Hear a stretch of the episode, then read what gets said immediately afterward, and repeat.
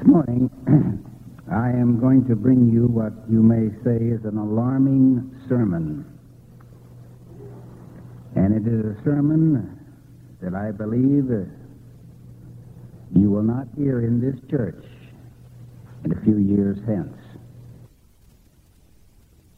Because it will be against the law. The title, Facing the Coming New World Order. Before I begin, there are three points that I wish to emphasize. Number one, timetables. God has a timetable, and the devil has a timetable. God works to a timetable. He knows the end from the beginning.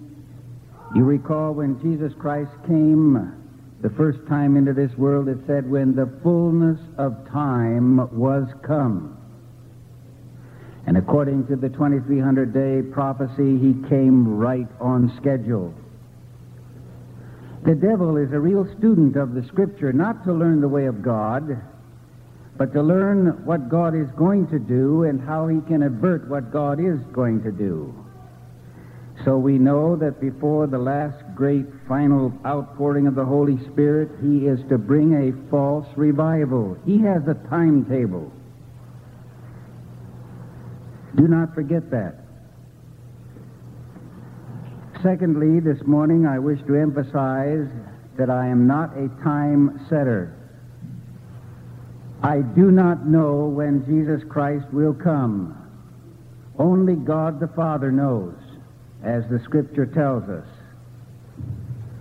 But from my study of the Scriptures and the spirit of prophecy, and from what I see in the world, I am not afraid this morning to state that I believe it is very near, even at the door.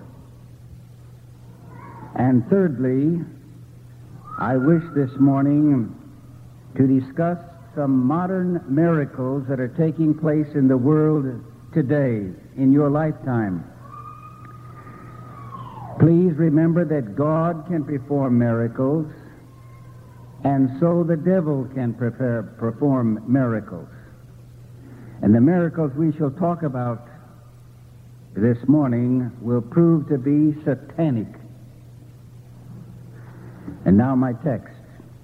That which was read this morning Let's turn again and look at it in Revelations, the 13th chapter. I saw one of his heads as it were wounded to death. All of you inflicting a deadly wound. But it tells us here in the scripture that his deadly wound was healed. I shall never forget as a teenager sitting in a Seventh day Adventist church in Los Angeles with HMS Richards about to speak. And when he came to the pulpit that morning, I'll never forget the first words. For it was in 1929 and he said these words This week the deadly wound has begun to heal. You will never know what that did to me as a young man. I believe that those words were the very words that determined my life as a minister. For I felt that as a young man I was living in the end time, that I could see prophecies fulfilling about me. It tells us here not only would the wound be healed, but all the world would wonder after the beast. Do you know what that word wonder means? It means to be astonished. Here was a kingdom, for the Pope at that time ruled 70,000 square miles as his own kingdom, in which he was the God, the kingdom of it. Besides that, he ruled over all the other nations.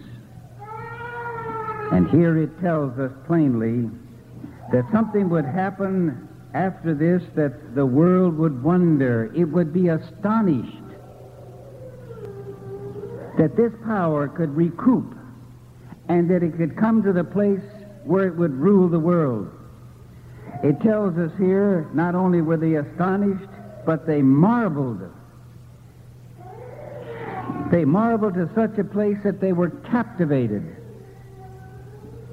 Captivated. That means that they were so astonished, so marveling, that they finally would worship this beast. For it tells us here, and they worshiped the beast. The highest form of worship is obedience. And we read down here not only do they worship the beast, but in doing this, they worship the dragon. In Revelations 12 and verse 9 tells us the great dragon was cast out, the old serpent called the devil and Satan. And fourthly, it says, And all that dwell upon the earth shall worship him whose names are not found in the book of life. Now, as an introduction to these scriptures this morning, I want to state that both the Bible and the Spirit of prophecy clearly reveal, without a doubt, that this beast of Revelation 13, of which we have read, is the Roman Catholic Church in our world today, with its headquarters in the Vatican located in Rome, Italy, and whose present world leader is Pope John Paul II. Now, that's an alarming statement, and it requires a word of caution. Do you recall when President Bush was about to lead this nation into a war with Iraq? Just a little over 12 months ago, that over the television and over the radio, you heard it, I heard it with my own ears. He said, and he wanted to make it clear so there would be no misunderstanding that he was not fighting the people of Iraq, uh, not fighting the people of Iraq when he was going to destroy their power and free Kuwait, but that he was fighting the governing system of Saddam Hussein. Now, there's a very clear difference. And this morning, we are not attacking our Catholic friends in this community whom we trust and believe that many will join us in the kingdom of God. But rather this morning we are pointing the finger at Pope John Paul II, who publicly claims that he is the keeper of the keys, keys that permit him and no one else to open up to you the kingdom of heaven or to keep you out of heaven. And these keys supposedly were given by Christ to the Apostle Peter, and he passed them on to the popes. And thus, this pope today claims that he has these keys, therefore, he demands that everyone in this world worship and obey him. Now, this morning, we shall briefly discuss some astounding facts about this pope as revealed in this book, The Keys of This Blood. This is written by a former Jesuit professor of the Vatican Biblical Institute in Rome. Malachi Martin, the author, is still a Jesuit, but he is no longer a professor of that school. He is now located in the United States of America, and that may be very significant. My aim this morning is to compare the divine revelations of this book and that of the divine inspired writings of Ellen G. White with the facts as disclosed in this book, the keys of this blood. Now, why should I, as a minister of the gospel, spend holy time this morning in such a presentation? First, because I am a watchman. When I was ordained to the ministry, I was called to be a watchman on the walls of Zion and to alert our people of dangers. And secondly, Pope John Paul II has declared that within eight years he is going to rule this world. This new world government will affect every Seventh day Adventist man, woman, and child. And soon we shall face persecutions that you and I have never, never dreamed of. On page 351 of this book, and I'm quoting, in John Paul's outlook. Now, what does that mean? It means what is in his mind? What's making him tick? What does he see in the future? Notice, in John Paul's outlook, there is one largely unnoticed element. What is it that the people have overlooked? His conviction that in our actual geopolitical situation, there will be in John Paul's lifetime a direct intervention by God. What's he saying? He's an old man. Before he dies, God is going to do something. And if you read this book as I have read it, you'll find that God is going to bring about some great catastrophe that will instantly cause the whole world to ask Him to rule over them. Notice carefully on page 351, and I am quoting in John, it tells us here, I'm sorry, on page 111, it tells us here about this Pope why he believes that he is the man that is going to do this. First of all, it tells us there that he now rules practically one sixth of the world population. He goes on to tell us in page 111 he has 483,488 priests over these practically 1 billion members. He has 3,000 bishops, and over them are a handful or so of cardinals,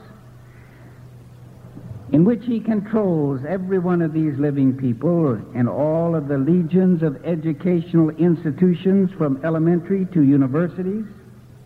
And consider this list in which he has absolute control Hospitals, I've been around the world, I've seen them everywhere.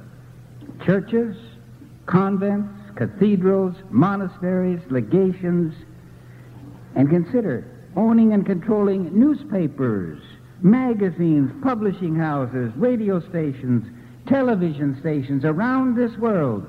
He has his own World Bank with holdings and investments in every section of this world, be it commercial or industrial. He has embassies in practically every nation of this world, be it small or great, in which he is in constant communication. And there is no other earthly organization on this planet that can match it today. In fairness, fairness, Malachi Martin reveals that this church does have some internal problems, which are recorded on page 623, 632, 670, 676, and on. And he lists these. There is an inner battle going on within the church as to how the Mass should be celebrated. There are pressures within the church to ordain women, something you never heard of in past years. Even the call for altar girls. There is a debate going on whether it is possible or not for Buddhists, Mohammedans, members of Protestant churches could be saved possibly outside the Roman Church. And that's an unheard of thing through the past ages. They're even discussing religious liberty in the sense does a person have the right to choose his own religion? There are actually bishops under the Pope's domain who are openly questioning the infallibility of the Pope. Unheard of. in the past. There is a clamor within the church today for contraception, for abortions, even to accept homosexuality as priests within the church. There are even those who are asking permission for premarital sexuality. And there is a call to condone the use of condoms. At first glance, when you see a church in this kind of problems, you would think that it would destroy their unity and that this would make it impossible for them to seize the world control. But on the contrary, the world sees these problems within the church today that the papacy has changed and is changing. And therefore, no one needs to fear if the Pope rules over them. Now, Ellen White told us that this is exactly what would happen in the last days. Great Controversy, page 566. Men are closing their eyes to the real character of Romanism and the danger to be apprehended from her supremacy. The people need to be aroused to resist the advance of this most dangerous foe of civil and religious liberty. And again on page 571, she, the papacy, is unchanged. Every principle of the papacy that existed in the past ages exists today. The doctrines devised in the darkest ages are still held. Let none deceive themselves. The papacy that Protestants are now so ready to honor is the same that ruled the world in the days of the Reformation. I must stop here a moment. I want to ask you a question. What constitutes the real power of the papacy anyway? Why is it that all around the world, every culture, every nation of people are all attracted to this power? Would you like to know? Write it down in the flyleaf of your Bible because you will need it shortly. Page 572, just write it down so you can refer to it. And I'm going to read it, one paragraph. Here is what she tells us. The world's desire. Picture it now. What do people that are born into this world desire? What is it that they're looking for? She says the world's desire is for a method of forgetting God. Isn't that interesting? What do the people of the world want? They want something that they can forget God. Why? Because if there is a God, they ought to obey him. So if somehow they can forget him, that will help them out to salve their conscience. But notice the rest of this line. The world's desire is for a method of forgetting God, which shall pass as a method of remembering him. Isn't that intriguing? They want something where they can forget the commandments of God and yet they want to salve their minds so they can say, What I'm doing, I'm actually remembering Him. The papacy I'm quoting is well adapted to meet the wants of these people. How? Then she states two facts. Those who would be saved in their own merits and I know what I'm talking about. I have been around the world. I have seen hundreds walking on their knees in the pavement until their blood was on the, on the cobblestones from the shredded knees. Why? Because they were told by the church that if they would do this, they could get God to forgive them of their sins, working out their own salvation. I've seen them climb hills with a heavy cross that the priest had told them that if you'll do this, God will forgive your sins. And somehow in the world, people like to work out their own salvation. But there's another class. Number two. Those who would be saved in their sins. Oh, God is so good. He is so kind. He is so loving. He wouldn't think of destroying anybody. He will find a way to save me in my sins so I can drink I can commit adultery. I can carouse. I can do anything. Somehow God's going to find a way to save me. Let me read it to you. Those who would be saved in their own merits, those who would be saved in their sins, here is the secret of its power. Unquote. Now let's take a little time to look at John Paul II. What makes this Pope think that he can do what no other Pope has been able to do practically for almost 200 years, and that is gain back the control of this world? What makes him think he can do this? On page 47, Justice Jesuit Martin gives us the answers. He states that the miracles of Pope John Paul's reign actually began way back in May 13, 1917. Now follow me closely. What happened back there in 1917 on May 13? In the obscure Portuguese hamlet of Fatima, something happened. It is reported that the Virgin Mary, and I'm inserting the words supposedly, the Virgin Mary appeared to three peasant children in Fatima.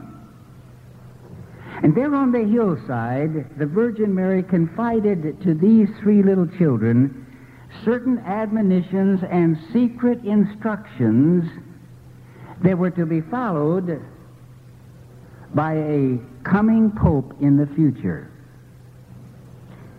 And furthermore, she told these three little children that she would come back on October the 13th, six months later, and that she would, on the very mo- month, the very day, the very hour, the very place, perform a miracle that would prove that these secret instructions were from God.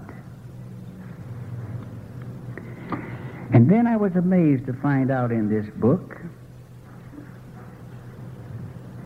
that this miracle was proof that Revelations 12, 1 to 5, referred to the Pope.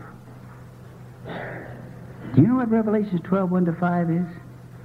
It said a great wonder would appear in the heavens, a woman clothed with the sun, and she was pregnant, and she was going to have a baby and that the devil would try to kill that individual, and that finally that individual would rule the world.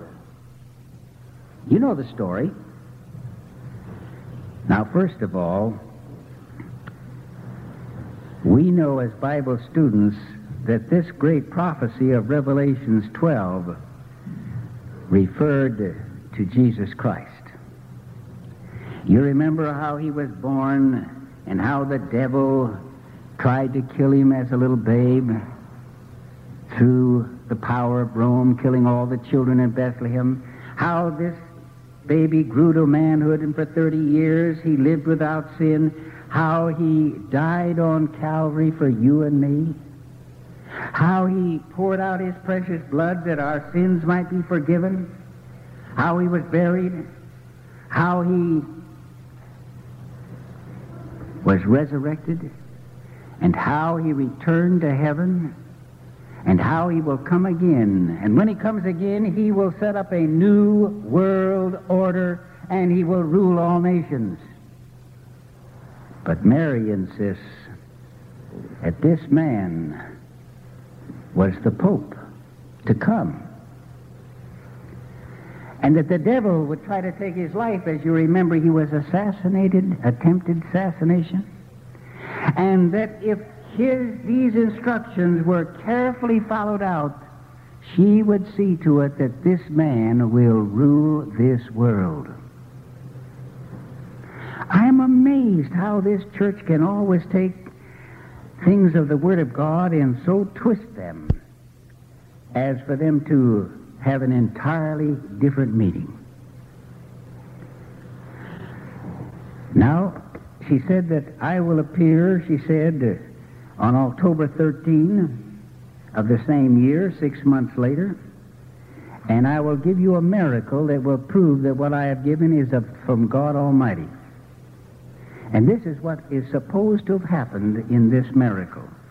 On page 629, the day before, there had been torrential rains all day in this little town of Fatima. The next morning, on October 13, there was still a driving rain. The dirt road into Fatima was a quagmire of mud. Three inches had fallen. Water was laying in puddles everywhere. And at the Fatima shrine, which had been built because of what had been noised about that Mary had appeared to these three little children, there were 75,000 people gathered on the hillside, all wanting to see a glimpse of the miracle of the Virgin Mary. At the precise moment when she said this would happen, the little children cried out, these three little children, look up at the sun. And remember, this woman was to appear clothed in the sun. Instantly, I'm telling you now what is purported to have happened. Instantly, the rain stopped. You know, the, the devil can perform miracles. The heavy black clouds instantly parted, and the sun appeared in all of its glory. Fear, and panics, joy swept the crowd. Suddenly, though, the sun did something it was never seen to do before. It became like a plate of silver. It began to spin like a giant power wheel on its axis, casting off rays of color red, orange, yellow, and green which tinted the faces of the 75,000 people, even their clothing, their umbrellas, the grass, and the animals. It was claimed that thousands of, could look up there at the sun for two to three minutes without any damage whatsoever to their eyes. And you know that would be a miracle. The sun began to dance Suddenly, the sun moved over here, and then they saw the sun move out of here, over there, and over here. Wouldn't you be alarmed if you saw the sun do that? And then suddenly it began to plunge toward the people. It came closer and closer, zigzagging down to this earth, bigger and bigger, and the people began to feel the terrible heat of the sun. They felt that the sun was going to strike them and destroy them, and they cried out everywhere, God, forgive, we're going to die. In this horrifying experience, the three little children were heard to cry out, Pray, pray, and everything will be all right. Suddenly, the sun ceased its spin to the earth and returned to its proper place in the sky above. No sooner had it reached this position that we are told a mighty wind began to blow, although no one could see a leaf or a twig move on a tree, instantly the soaked ground, the puddles of water, everything disappeared, and the ground became as dry as powder.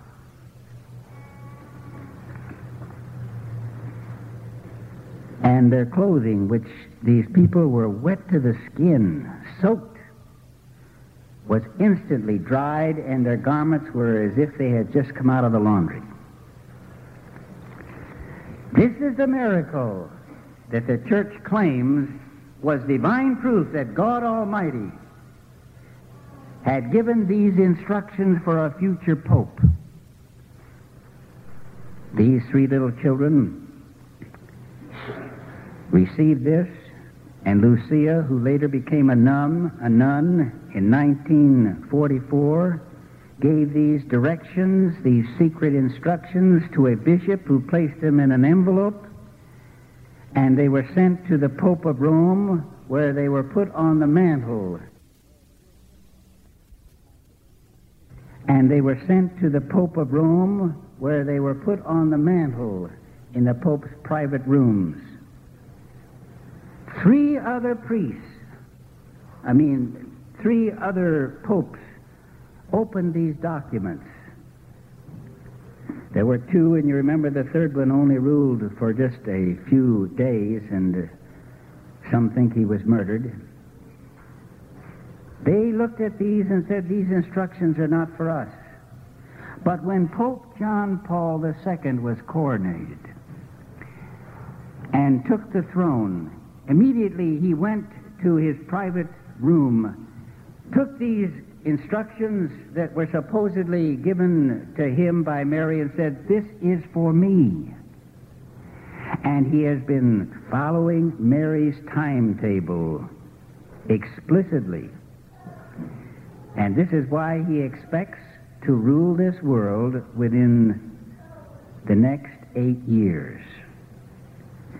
Page after page in this book, Malachi Martin traces the miracles of this boyhood of this pope.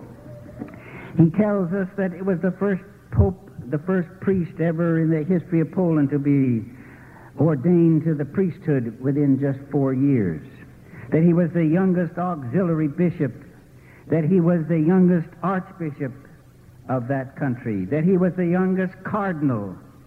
That he was the first pope within 400 years to be placed on the throne of Rome from his country. He tells us that this pope is obsessed with Mary. Everything he does is according to her directions.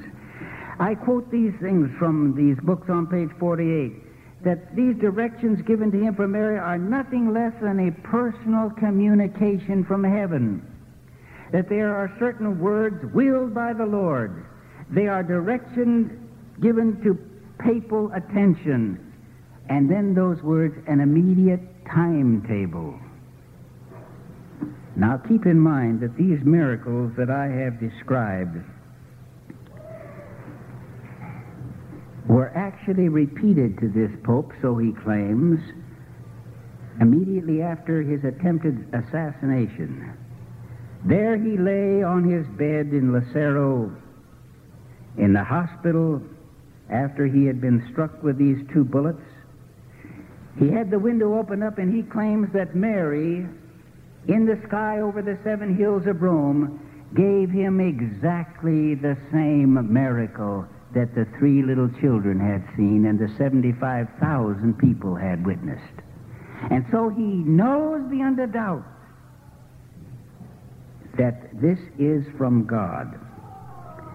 He also credits his deliverance of Poland from the USSR in that while he was there, they had dedicated Poland to Mary.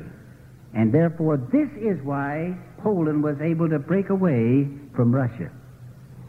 He further says that the reason he was saved from the assassin's bullet was because that the moment that the man pulled the trigger, he had moved his head just a fraction to look at a little girl holding a picture of Mary at this shrine of in Fatima. And thus that first bullet missed his head. Furthermore, he said that Mary had said that if he would take and dedicate Russia to Mary, that the hammer and the sickle would fall. And this book was written two years ago. And you have seen the disintegration of that great country, Russia.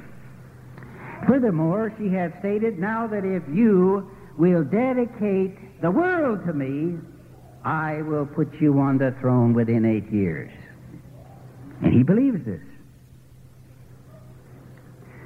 Now, this is none other than the working of the power of spiritualism. The Bible teaches that Mary is dead, that Mary is in the grave, she is not in heaven, she is awaiting the life giver's call at the coming resurrection, and whoever it is that is impersonating Mary and giving all these instructions to the Pope is none other than a fallen angel. And I wouldn't be a bit surprised that it is the devil himself. You recall what God said in his book? Ecclesiastes 9 and 10. There is no work, there is no device, there is no wisdom in the grave whither thou goest. And when you compare that with Revelations, the 16th chapter, discussing the power of this beast, it says, out of the mouth of the beast, it says there would come unclean spirits. And in verse 614 that follows, it says, For they are the spirits of devils. Now, I didn't say that. God says it. So, Pope John Paul is in communication with evil spirits. They are controlling his every move. To such an extent, that on page 476, it tells us that the Pope is a complete slave of Mary. Again, in page 617, it says that he is under the seal of the human mother of God. Completely dominated. He doesn't make a move without her.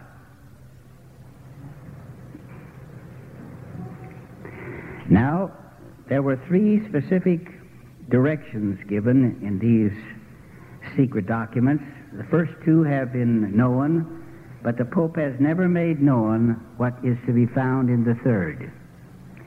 But he has let known just a little part, and he claims that there will come, you'll find on page 657, some cataclysmic event in this world that will so change this world drastically that the world will clamor for him to get on the throne.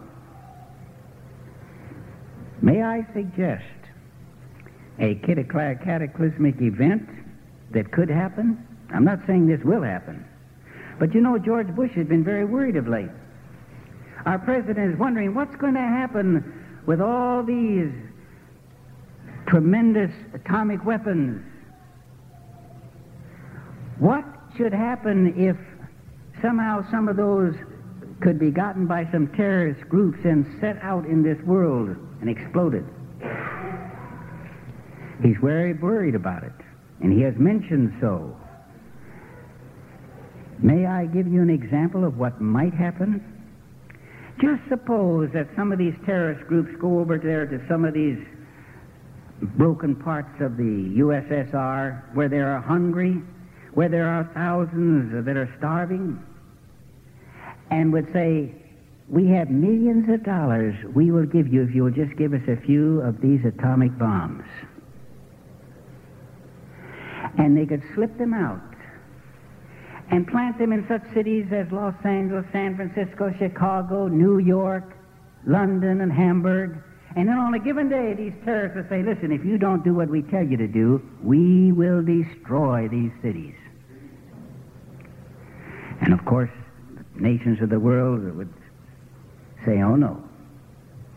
And then on a given date, they would be exploded. Can you imagine what would happen in this world?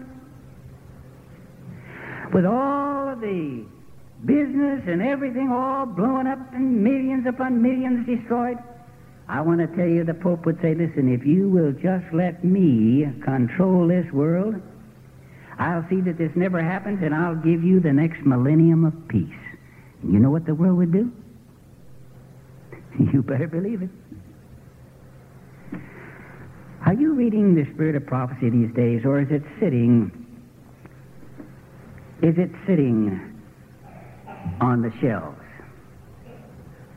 Have you been reading lately where Sister White mentions some things that will soon happen? She tells us here large cities will be swept away. I'm reading from Life Sketches, page 413, and that was from Evangelism 29. I saw New York City. Now, she names it. And she says, supposedly fireproof. But these buildings were consumed as, as if made of pitch. You know what happened in Hiroshima when the bomb blew? Those skyscrapers with those great iron beams, they disintegrated. I'm not saying this is what's going to happen. Maybe it'll be some plague like the AIDS. Maybe it'll be some worldwide earthquake of destruction. Something is going to happen. The Pope says, when it happens, I'm going to take the throne. Did you know what Ellen White says on Testimonies, page 9, page uh, number 9, page 11? Great changes are soon to take place in this world. The last movements will be rapid ones. Great Controversy, page 631, makes it a little bit more clear. More quickly than men will expect. And then on page 338, it will happen suddenly as a lightning flash. I want to tell you, in all of my over 50 years of ministry, never have I seen things happening in this world like they're happening today. No wonder this Pope having now dedicated the world to Mary, expects to rule within the next eight years. This is why, and I'm reading these things from page 490, no other pope in our history, and this is only up to two years ago, has had such a record. He has made 45 worldwide trips. He has visited 91 countries. He has given 1,559 speeches in 32 languages. Over half of the world, over 3 billion people have seen the Pope by television. They know him. There is no way that it can be reversed or called off. Again, I'm reading, quote, all will be powerfully and radically altered forever. Again, I read, quote, no sector of our lives will remain untouched. And then it goes on on page 815 to tell that this will affect the way of our life, our families, our jobs, our commerce, our educational systems, our culture, our money, our religion. Now, page 59, it ends with the words, Everything must change. On page 19, I read, The Pope is adamant in one capital point. No system will ensure the guarantee the right of the freedoms of the individual if it is not based on these laws. And you read down what laws? Catholic laws. On page 16, I read, This system will be introduced and installed in our midst by the end of this final decade, and that's eight years. Now you can see how Revelation 13 can be fulfilled in your lifetime. The United States has now assumed the place the Bible said it would. Last year it wasn't at that place. There were two great world powers. And in some respects, Russia was greater than the United States. It had a greater navy, it had a greater army, and who knows, it may have had more nuclear bombs than we ever thought it had. And yet it has collapsed completely. And there is only one nation in this world that has the power. And we recently demonstrated in our war with Iraq that we can send our nation, our armies, anywhere in this world in just a few weeks and cause any nation in this world to do what we intend them to do. And don't you believe that every nation in this world isn't aware of that? And so it tells us now in the scripture of that two horned beast, the United States, he would cause all, both small and great, rich and poor, free and bond, to receive a mark. And he was caused that as many who have not worshipped the image of the beast should be killed.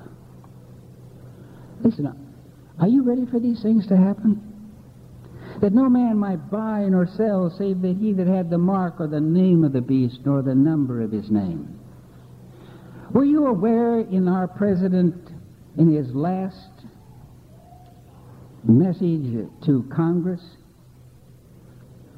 on February 18, 1991, that our president made this statement it is a big idea, a new world order. Where did he get that? He is in constant communication every week with the Pope. He is quoting the Pope's words. And he said, it's a big idea, new world order, where diverse nations are drawn together in a common course. Only the United States has both the, nor- both the moral and the standing and the means to back it up.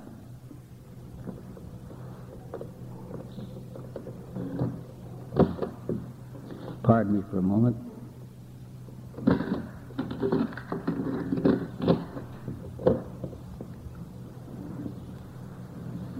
What was that the Pope said? The, our president said, We are the only nation in the world that can bring this about.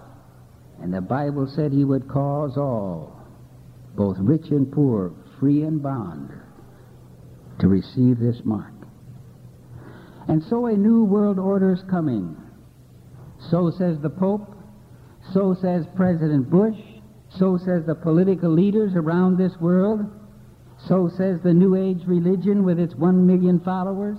So says the multi religions of our day. So says the pagan world. So says the occult. But most important of all, so says the inspired writings of Ellen G. White. And so says the divine Word of God Almighty.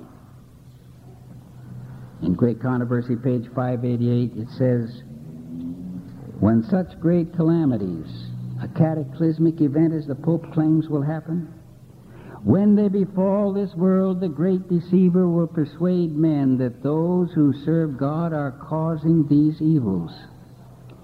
It will be declared by men that they are offending God by the violation of the Sunday Sabbath.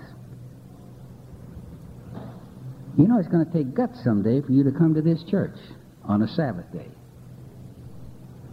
When you will have hundreds out here saying that you are causing these troubles. It says here, offending God by the violation, that this has brought the calamities which will not cease till Sunday observance will be strictly enforced. And around this world, People are clamoring today. They want to change. They want law. They want order. Something has got to happen. They're getting fed up. And I read on page 592 of Great Controversy those who honor the Bible Sabbath will be denounced as enemies of the law and order. Are you ready? Do you know what it's going to be to take and live in this kind of a world of ours, in this city even? Oh, yes, the dragon is wroth with the woman and goes to make war with the remnant of her seed which keep the commandments of God and have the testimony of Jesus Christ. You and I are soon, in our lifetime, to face a universal death decree. Now, I shouldn't leave you this morning in a, such a state of alarm without telling you that this is time for you to prepare yourself in study and prayer. Is every sin forgiven? Are you really, truly washed in the blood? Are you robed with his righteousness? If so, you may be assured that God will be with you. Don't forget did God forget Noah when he destroyed the world by a flood? Did he forget Lot when he burned, destroyed Sodom? Did he forget Joseph in prison when he refused to participate in the morals of that day? Did he forget Elijah when he had to stand alone, as it were, on Mount Carmel? Did he forget those three worthies in the fiery furnace? Brothers and sisters, this is a time for us to begin preparations as we have never done before in our life. Remember these words, Zechariah 2.8, He that toucheth you touches the apple of his eye. Isaiah 49, Can a woman forsake her sucking child? Yea, she may forget, but I will not forget thee. Hebrews 13:5 I will never leave thee nor forsake thee.